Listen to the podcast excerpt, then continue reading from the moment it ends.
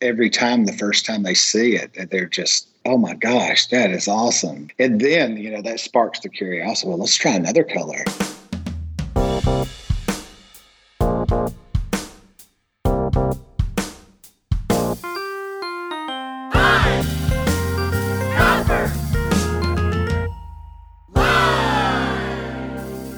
Hello, print friends, and welcome to the 97th episode of Pine Copper Lime, the internet's number one printmaking podcast.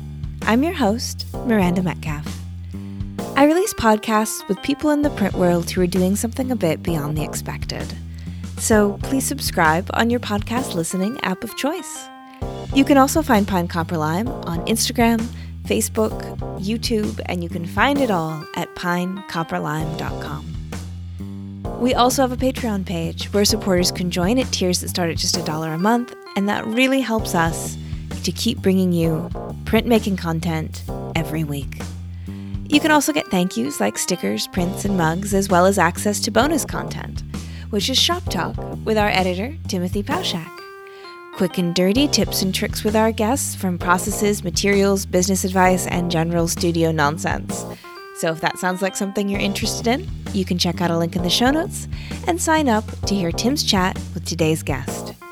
And if you want to save a little cash while still supporting PCL, you can now sign up for a yearly subscription and save 15% off the tier price.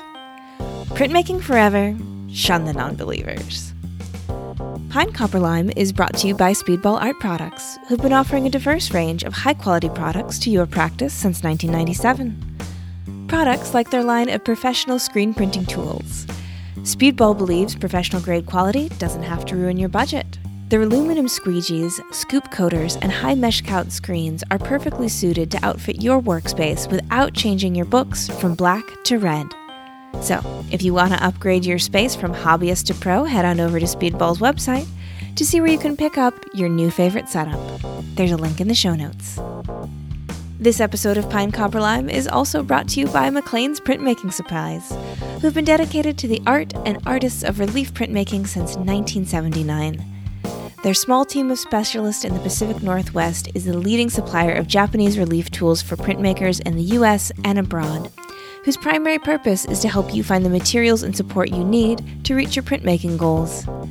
In addition to their high quality Japanese carving tools, McClain's has resources like books, DVDs, and a list of information on how to use everything you need to make a woodblock, from barens and blocks to paper and whetstones. So head on over to imcclains.com or follow the link in the show notes to learn something new today.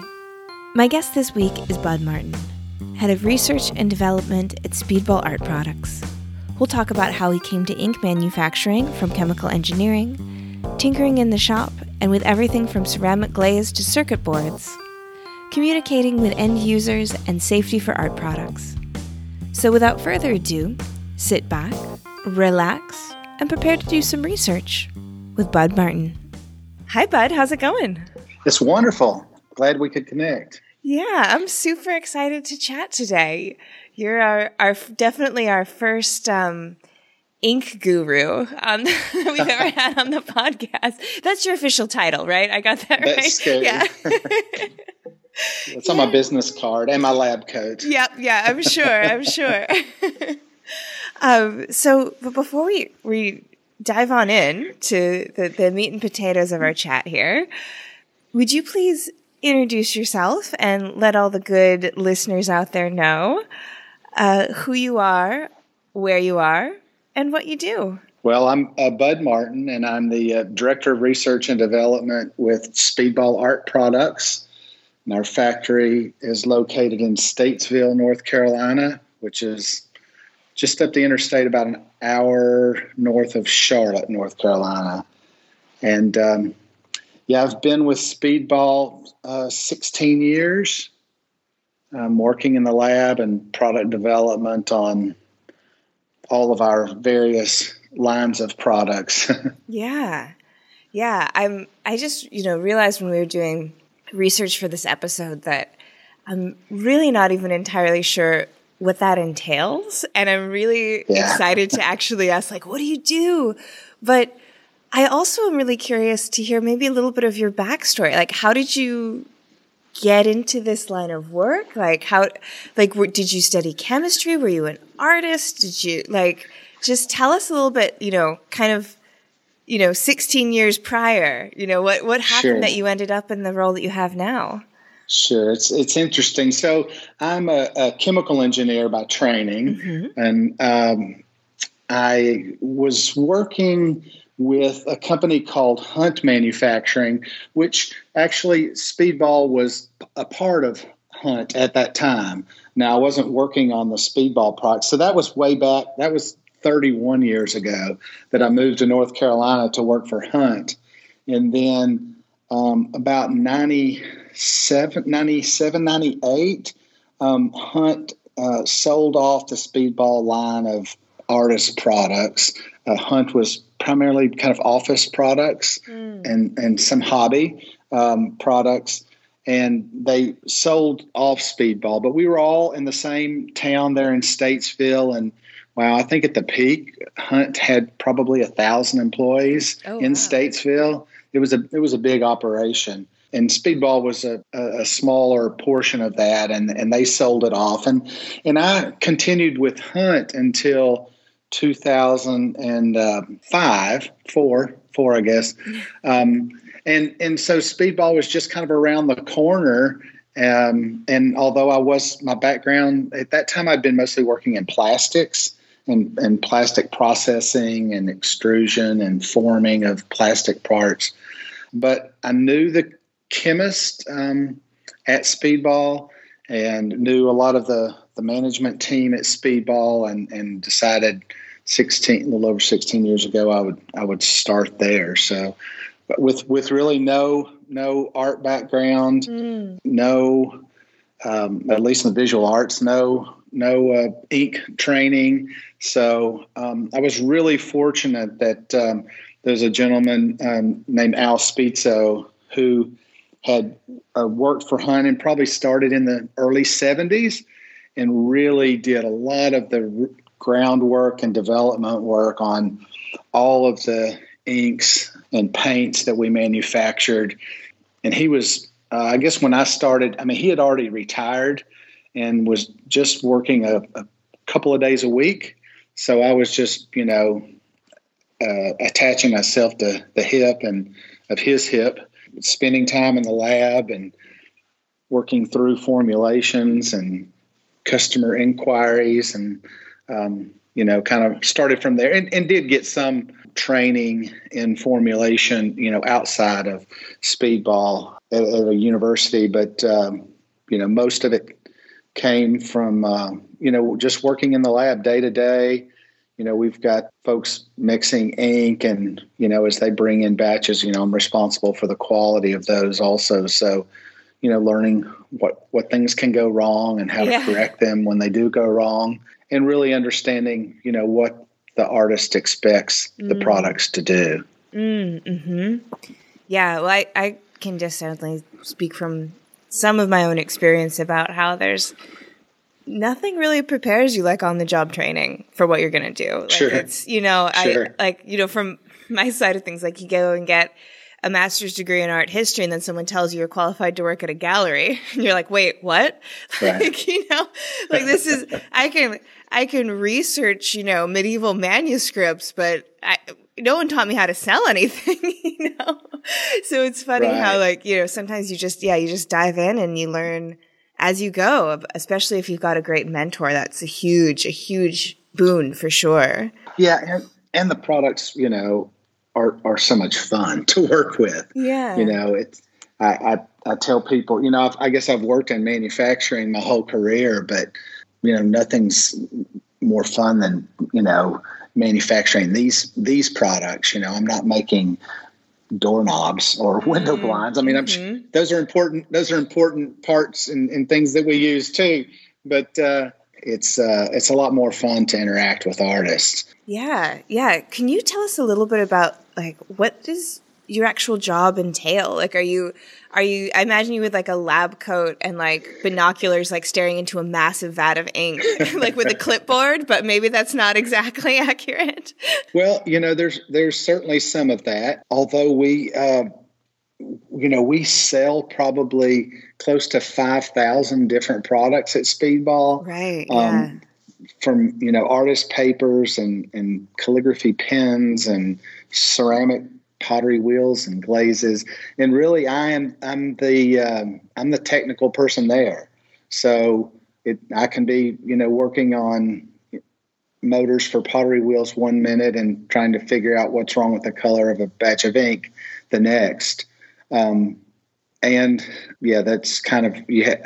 Yeah, I'm kind of a, a jack of all trades, uh-huh. master of a couple. I know, and some others I need know just enough to be dangerous with. Uh-huh. So, you know, I'm I'm responsible for you know all of the quality uh, of all those components, and and have a good you know I have a chemist that works for me and a, a technician in the lab who's doing a lot of the the, the testing um, on a day to day basis uh, of the batches. So we have you know three full time some and one who does it part time people who are making ink all day long, mm. five sometimes six days a week.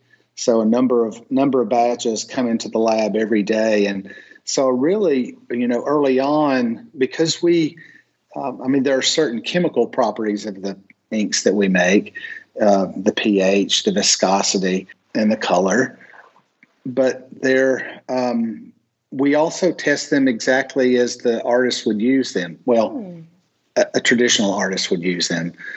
So if we're making a, a, a relief printing ink, then we're going to bring it into the lab and and check those you know parameters for color and viscosity and pH and and do some simulated aging tests to make sure it's going to be stable over time. But then we're going to print it, and oh. we're going to print it three three times because we want to print it and lay, have it rolled out on the on the glass and make sure that it's not going to dry too fast or take too long to dry. And so we'll print it again, and then we'll print it over another color. So we'll do at least three prints from every batch of ink that we make.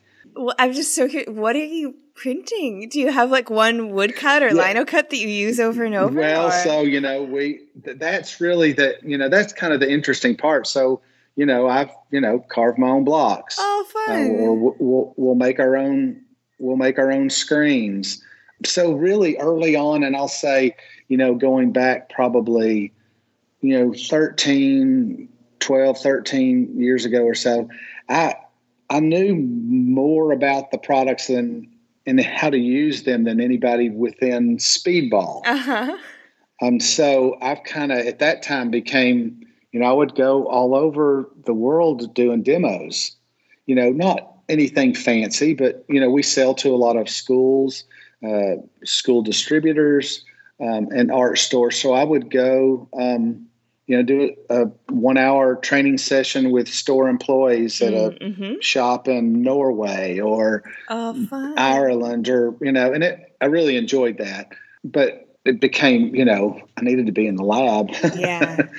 developing inks. But, but I did get a really good background in how the inks are expected to perform and went to some classes. I went to a, a week at Penland um, School of Crafts, um, just screen printing almost round the clock for, mm-hmm. for a week. Yeah. And just learning learning tips and tricks from from professionals. And then, you know, eventually we and really as social media kind of uh, grew, started meeting a lot of the artists and a lot of them, you know, you've had on your mm-hmm. um, on on your podcast, but started meeting them and um, I remember, you know, the first couple of Southern Graphic shows, I would go um, by myself and uh, set up a booth, uh, a speedball booth, and that, and that's really how I met a number a number of the artists. So then then it kind of snowball, We started establishing relationships, and now we have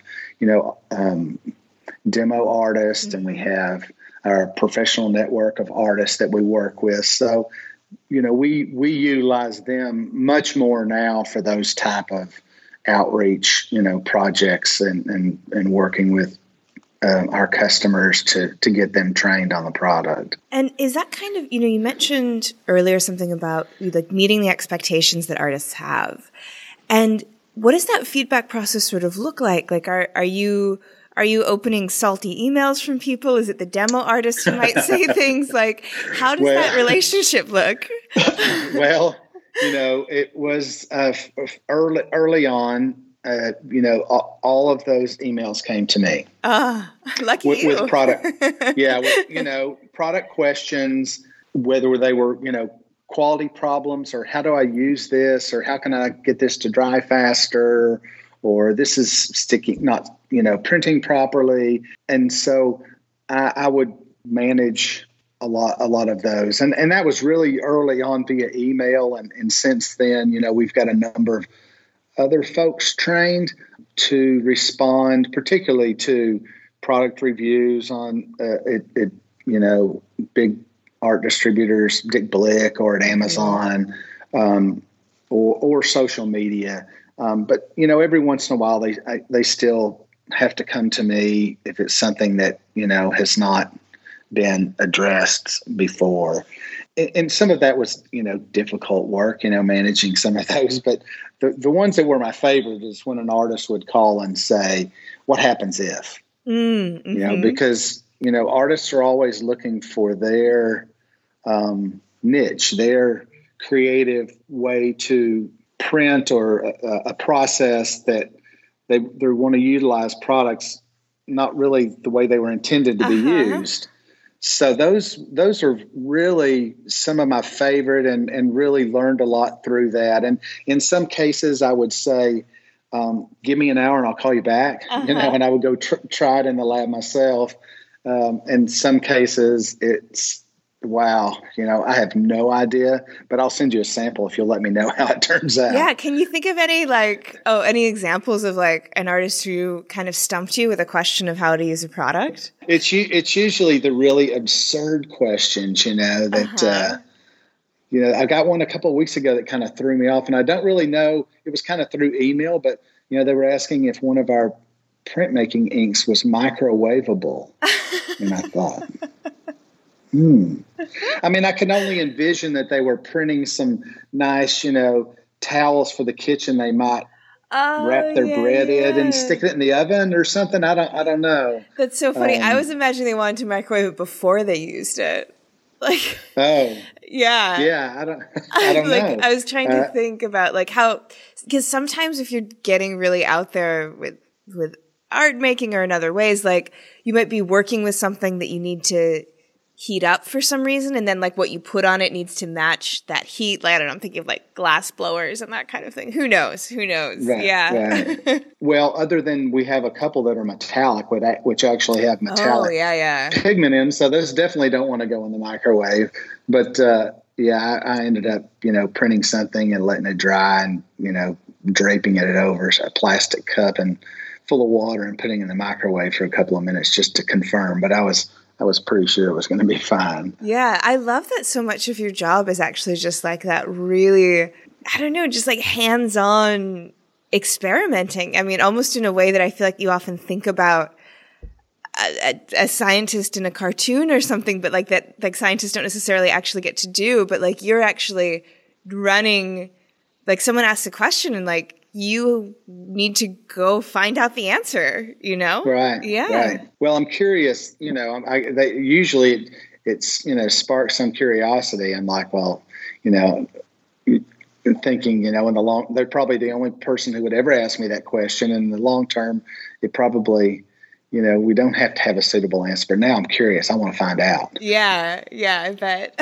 so, is there like a really sort of unexpected part of your job that, like, when like people might not predict that someone in research and development, you know, in an art supplies uh, company would have to engage in? Is there anything like that? Yeah. So this is this one. This one is really weird. So we've, you know, we have grown since I started through some new product development, but also through some acquisitions. We've purchased some other businesses. So, you know, certainly people are surprised that I would be working on, you know, a circuit board for a pottery wheel mm. the same time I'm, you know, testing watercolor paper.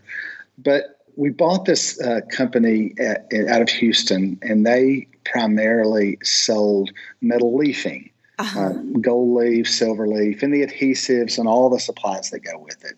So again, I was the only one, you know, who was testing the product and using the product, and you know, m- making leafing some things myself. So when it came time to repackage it and start putting the Speedball brand on it, I was the hand model. Oh. On all, on all of that packaging. So you know that's kind of bizarre to walk through a crafts chain and see you know my name on the or my, not my name just my hands yeah. on, on the uh, on the packaging.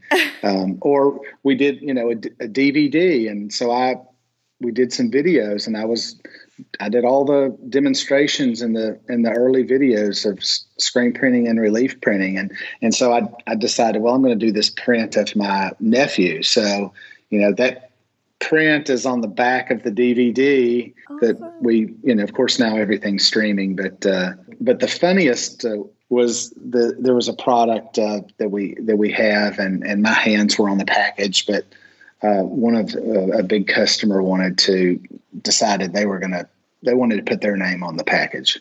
Uh huh. So it's my artwork that I made, but they photoshopped a nice young woman's flawless hands. holding the piece on the package. Uh, so they knew, they knew their target market wasn't a middle aged man who was starting to get some age spots. Oh, that's too bad. That's too bad. That's so much less like honest, you know? Like, yeah. I, yeah. That's so I, I, I have both packages the the original and the and the new. yeah. Um, just because I think it's such a funny story. I love that. I I got curious a little bit earlier when you were talking about sort of testing actually the the, the quality of a batch of ink. And mm-hmm. it seems, you know, and I think about that because, of course, you know, you think, like you said, you talked about it drying, and you talked about, you know, you want to make sure, like, sure that like it it rolls out right and it dries at the right time and it has all these different qualities. I'm also curious though about color because, of course, matching color, you know, tube to tube jar to jar is really mm-hmm. essential. Like that's, you know, you could, re- if you got that wrong, you could really ruin someone's day. um, right. And so how does that actually happen? Like, how do you know that it's the same as it was before? It, I'm sure you can, you know, look and see and make a guess, but do you have like a, you do have like a, a, computer, like a like an AI, like Hal, who can zoom in and like measure it, or how does that actually happen? Well, um, we do. I mean, to go back just a little bit, I mean, we do keep uh, retain samples of every batch that we make, and of course, we batch code um, every tube or can or jar of ink that we make. So, if there is a, a question or concern about a batch, we keep those for uh, at least two years so I can go hmm. back and, and look at those. So, you know, if I look in, you know, a particular ink, can, and I mean, there could be 50 batches sitting in there, but we'll keep one jar in there as our standard. Mm. So, you know, and it's really, you know, we've looked at, you know, spectrophotometers and things, but we're still doing it by, um, the naked eye. Huh. And so we we draw down. We have a little bar that lays down a, a specific uh, thickness of ink, and so we draw down that standard versus the production batch and draw them down and you know look at them in the wet state and then you know sometimes inks dry differently than than they look wet so right. um, you know we we wait till it dries and make sure that uh, you know that color color matches up pretty close. So, mm-hmm. but it is. I mean, we are we are doing it uh, with the naked eye. Does that ever sort of seep into your day to day life in an unexpected way? And sort of, for example, what I mean by that is working at an art gallery. If I go into someone's house, if one of their pictures is the least bit crooked, it's the only thing I can look at you know and so is it sort of like mm-hmm. if, if if someone has repainted their wall and it doesn't quite match like do you have to stare at it when you're like having a job where you're really looking at color so particularly as a as a, as a big part of it and then going out into the world? Does that have kind of unexpected consequences? No I, I wouldn't say once i go out into the world. I mean certainly you know, in day to day work, I mean, it is cer- certainly something that we, you know, pay attention to and, you know, have to, you know, if somebody, you know, we, we're humans and they're humans out there making the batch. Mm-hmm. And if for some reason they, oh, I overshot that by, you know, half an ounce of black, well, wow, you know, and it, a little bit of black goes a long way. Yeah. so yeah. sometimes it's like, okay, the only way we're going to be able to fix this now is to make another batch and not put any black in it. Um, but and then you know mix those two together. Um, so we you know we have lab mixers and lab mills um, that we do all of the development work on, but also you know correcting batches. So you know there's if there's one that looks like okay this one's going to take a little more effort to fix, then we just you know s- stop the production on it and bring samples in the lab and start mm. working on it in the lab to find out you know exactly what we're going to need to to um, to add whether it's for color or or some other you know property of the ink that were that didn't didn't didn't meet the standard. Is there ever a point where you just have to kind of like call it like a surgeon, where you're like, this batch yeah. is just not going to yeah. make it? Yeah, we've you're like, okay, we've spent enough time. We spent two days trying to fix this batch, mm-hmm. and it's not going to happen.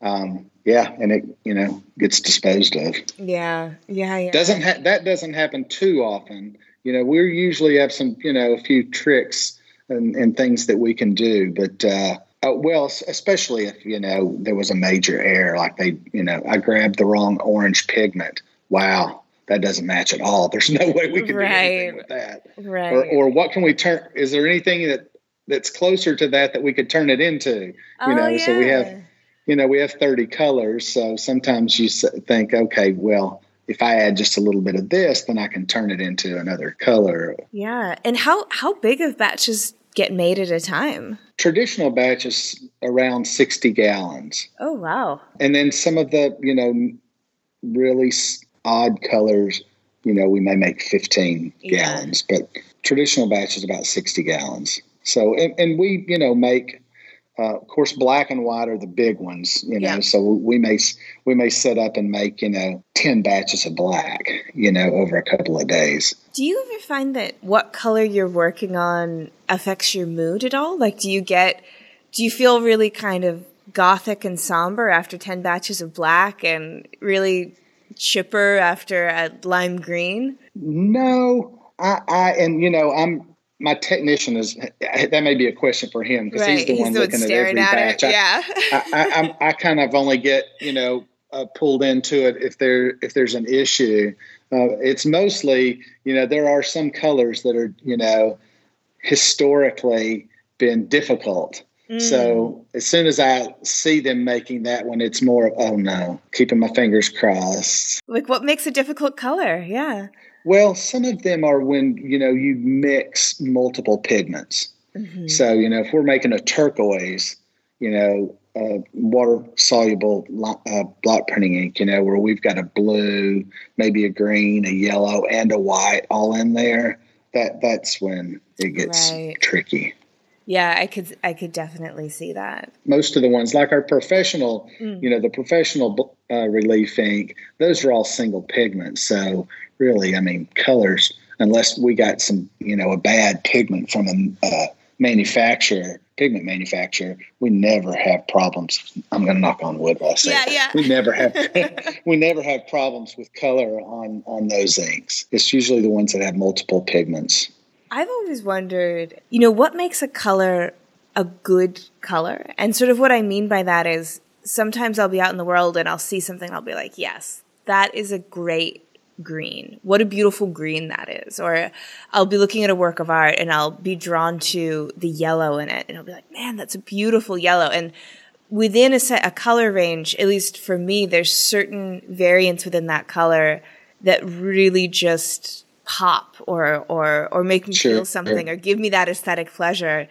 Have you thought about why that is? No, I, and because I, I, think it's such a personal preference. uh-huh. You know, I, certainly there are colors that you know each time they run, I'm like, oh, I love that color, mm. and it's not, and it has nothing to do with the formulation or you know the ease of manufacturing that color. It's just that you know there are certain colors that to me you know are really appealing. Mm. Um, and I think sometimes when I look at it, I, I, I'm thrown back to like when I was really young and had that box of crayons. You yeah. know, it was like I, I think maybe you're influenced really young as to what and of course, when you're young, everybody's like, "What's your favorite color?" Yeah. You know, nobody asks me that now. You know, what's what's your favorite color?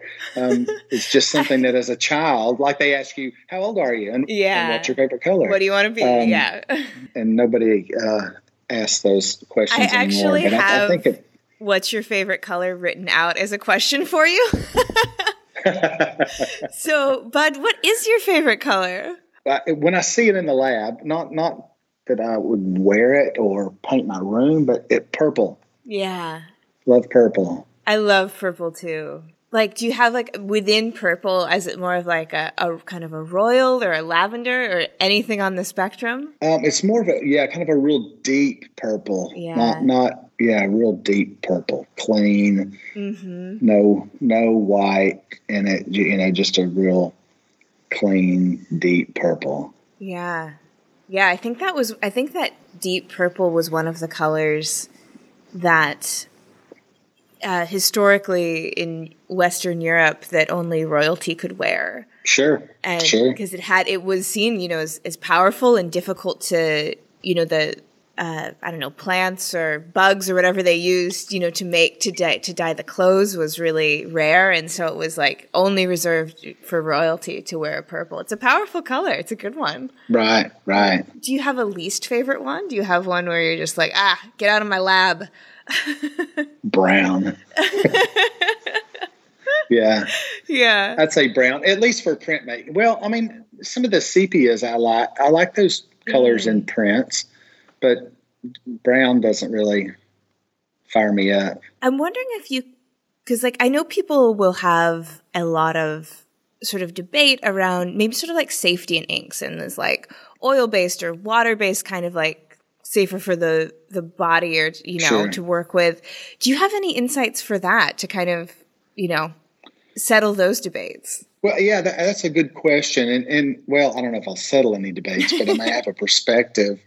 Um, and it's and it's interesting you bring that up because I'm um, on the board of a manufacturers group called um, the acronym is ACMI for the Art and Creative Materials Institute. Um, and it started, I don't know, maybe 70 years ago. And it was really focused on safety in art products. And there are about 200 manufacturers around the world who are members, and they actually um, worked to get some uh, legislation put in in the I'm going to say 70s. Um, it's a it was called the uh, Labeling of Hazardous Art Materials Act, mm-hmm. and so it really ensures that if there are hazards with an art product that they are labeled correct you know with appropriate warnings. Mm. So every one of our formulas, um, we have to send to a toxicologist, and you know they determine whether that product is going to require any any hazard labeling and what the wording has to be. And you know, as we expand our distribution, we, we ship to about 60 countries around the world. And so we are starting to send more to Europe, so we have to make sure that they meet the, the European regulations and have appropriate um, warnings. Um, same with Canada; there some of their warnings or they have specific regulations for certain chemicals. So you know, our goal. We've always been really strong in the schools. Mm-hmm. So we, uh, Al Spizzo, I mentioned earlier, he really developed a lot of these water-based products you know years ago that were you know were much safer and much easier for uh, teachers and students to use and to clean up. And and it's and it you know it's a challenge. I mean oil based um, and or solvent based paints and inks really have some nice properties. Mm-hmm.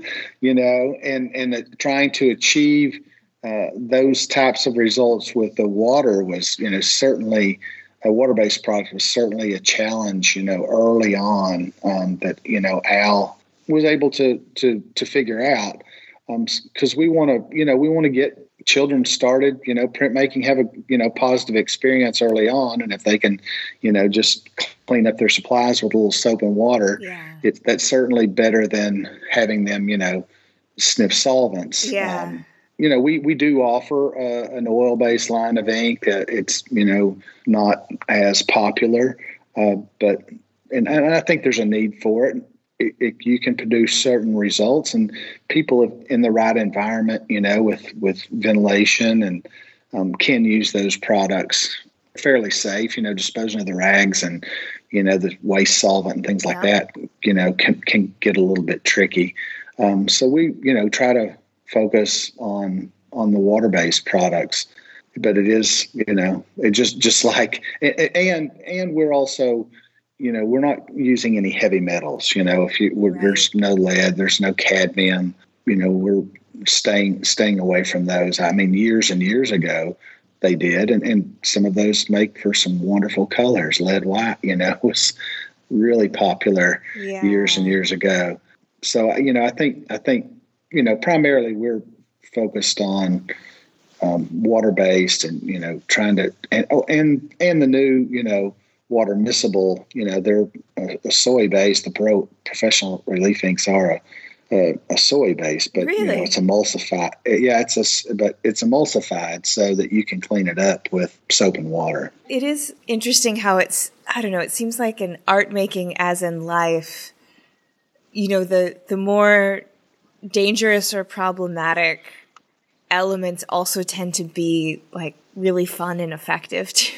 you sure, know? sure. It just seems to be like a rule with, with life. And, um, you know, and I know that there's just, there's a huge variety throughout the world of, uh, you know, what people use in their studio and what they consider safety and, and standard. And, you know, in, you know, everything from, you know, we were, uh, my husband and I were living in Sydney for a while and, you know, the health and safety standards there are really, really high and, you know, like no, you know, no nitric at all or something like that in, in the studio. And right. then you go here to Thailand and you've got, you've got kids, uh, you know, smoking in the acid room, right? Like with their shoes off, you know? So it's crazy. Yeah. I looked, I was in uh, India and, uh, we were in a printmaking studio and you know they were, they had the acid and I looked up at the ceiling fan and it had metal blades and they were just like deteriorating.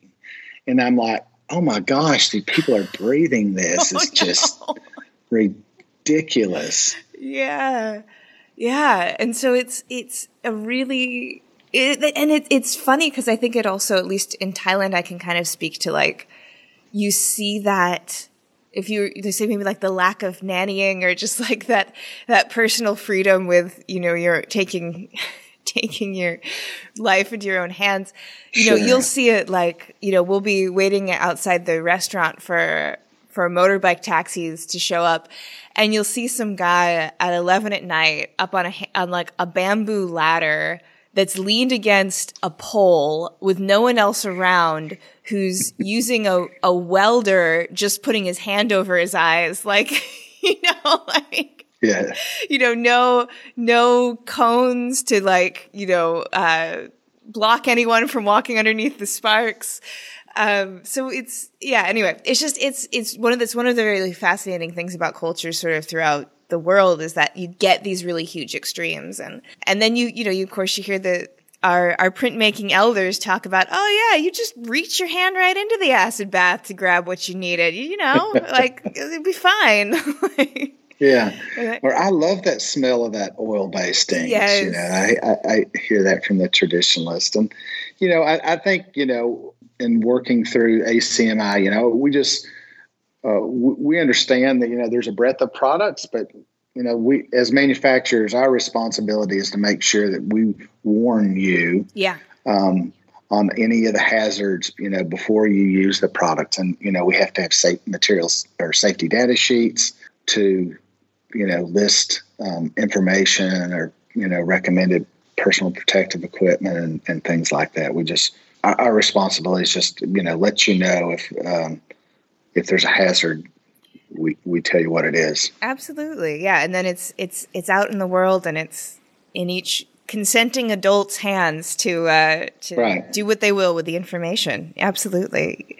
No, sure. it is, and it is. You know, my grandmother, my mother's mother, was a printmaker, and she had some health problems later in life that my mother thinks had to do with you know being in print studios, uh, you know, in the 1950s and the 1960s. And so, you know, it, it, it is something that I think that people, you know, we, we joke about a lot, but like I've seen the real world consequences um, that it doesn't you know it doesn't happen to everyone but it could happen to some people. So things of course sure. are, are, much much much safer now. And as you said like um, people are much more informed now.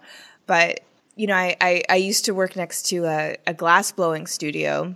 And the uh, I, I was chatting with one of the the blowers there and and i remember he said that you know that they get their own particular kind of uh, cancer in their respiratory system from glass dust after years. Oh, sure. You know? Silica, yeah, that silica can be very dangerous. Yeah.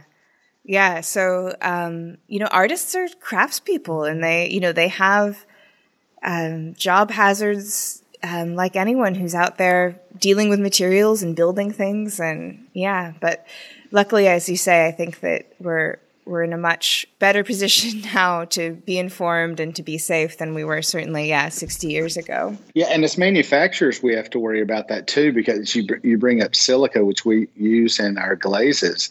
So i mean although our products in their complete finished package most of the time don't require any hazard labeling. You know, they're in a liquid form, so they can't breathe. You know, liquid silica. But the people who are making our ink, you know, that mm. we need to mm. wear you know, uh, respirators um, at certain times and, and mask, dust mask for, for other materials.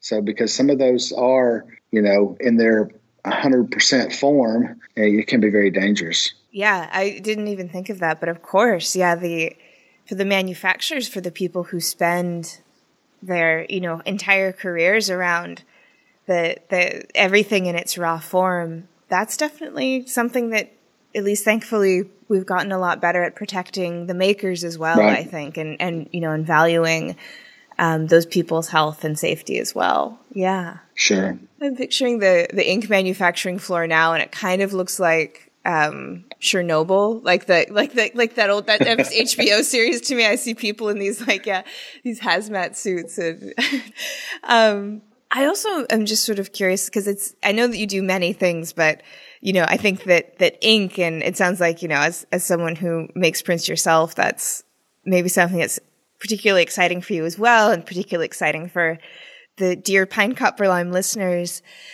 What for you gets you really jazzed about making ink? Is there an element of it that's just particularly exciting, um, or that you really like look forward to or is particularly satisfying about the actual process of being involved in making the product? Well, I think um, uh, my first thought was going to when I've you know, demonstrated the product, uh, the use of the product, or we may have, you know, a group of, uh, of, school children come through for a tour, and we will demonstrate, you know, the the, the how the products are are used, or um, and I think there's there's certainly, uh, in particularly in screen printing, when they pull that screen and lift it, there's there's always like oh wow as soon yeah. as they look at it and see that they've you know transferred the ink to the paper there's that aha moment or just a sheer joy or uh, you know magic that seems to happen and, and almost every time the first time they see it mm-hmm. they're just you know oh my gosh that is awesome kind of thing and then you know that sparks the curiosity. Well let's try another color you know.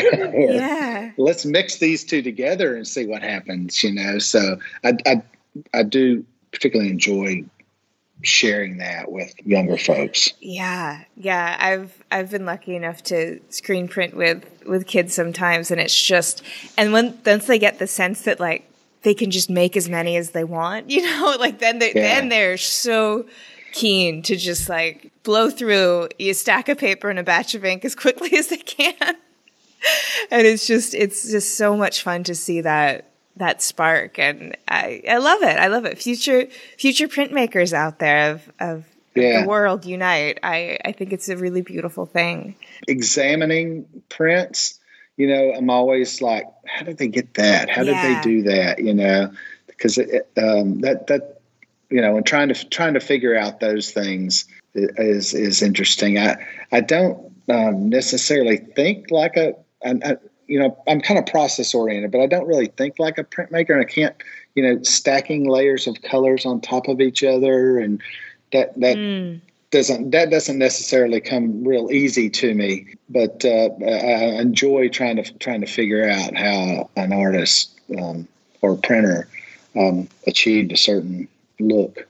Yeah, yeah, I think that's one of the real joys of being involved in printmaking too. Is really staring at, especially when you see the prints in real life. It can be really difficult to do if you're just looking at something on Instagram. But when you get to see an exhibition or get to go to an open sure. portfolio like at Southern Graphics, you know, seeing like, oh wow, like especially if you're doing like a reduction relief carving and like that's how you you got that purple right there, that dark right. blue as you combine those two and it's just really really satisfying to try and unravel that magic a little bit uh, in printmaking is a beautiful side of what we get to do. Yeah, I think early on, you know, and and it, I think it happens to a lot of our, the folks who are at Speedball. I know there's some uh, naive or don't understand, but I mean, I didn't really realize until I went to a workshop my own trying to learn that.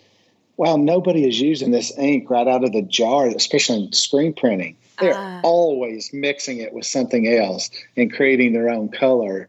And uh, and so you go in these shops, you know, and there's hundreds of jars of you know pre-mixed ink left over from other jobs. Um, but it's all you know they're blending and mixing everything. I mean, unless it's straight up black. Yeah, uh, yeah. Unless it's that that key key plate, key screen. Other than that, yeah, with the screen printers, of course, because color is such an incredible part of that medium that uh, they get very, very creative and, and make absolutely beautiful, beautiful concoctions for sure. No, no, I was just thinking, it, and then that's when the experimentation comes and they're crossing over into other products. I mean, I've screen printed adhesive and put flocking on, you know, mm-hmm. prints before. So just really, you know, unique things that, that artists do to make their mark. Well, beautiful, beautiful.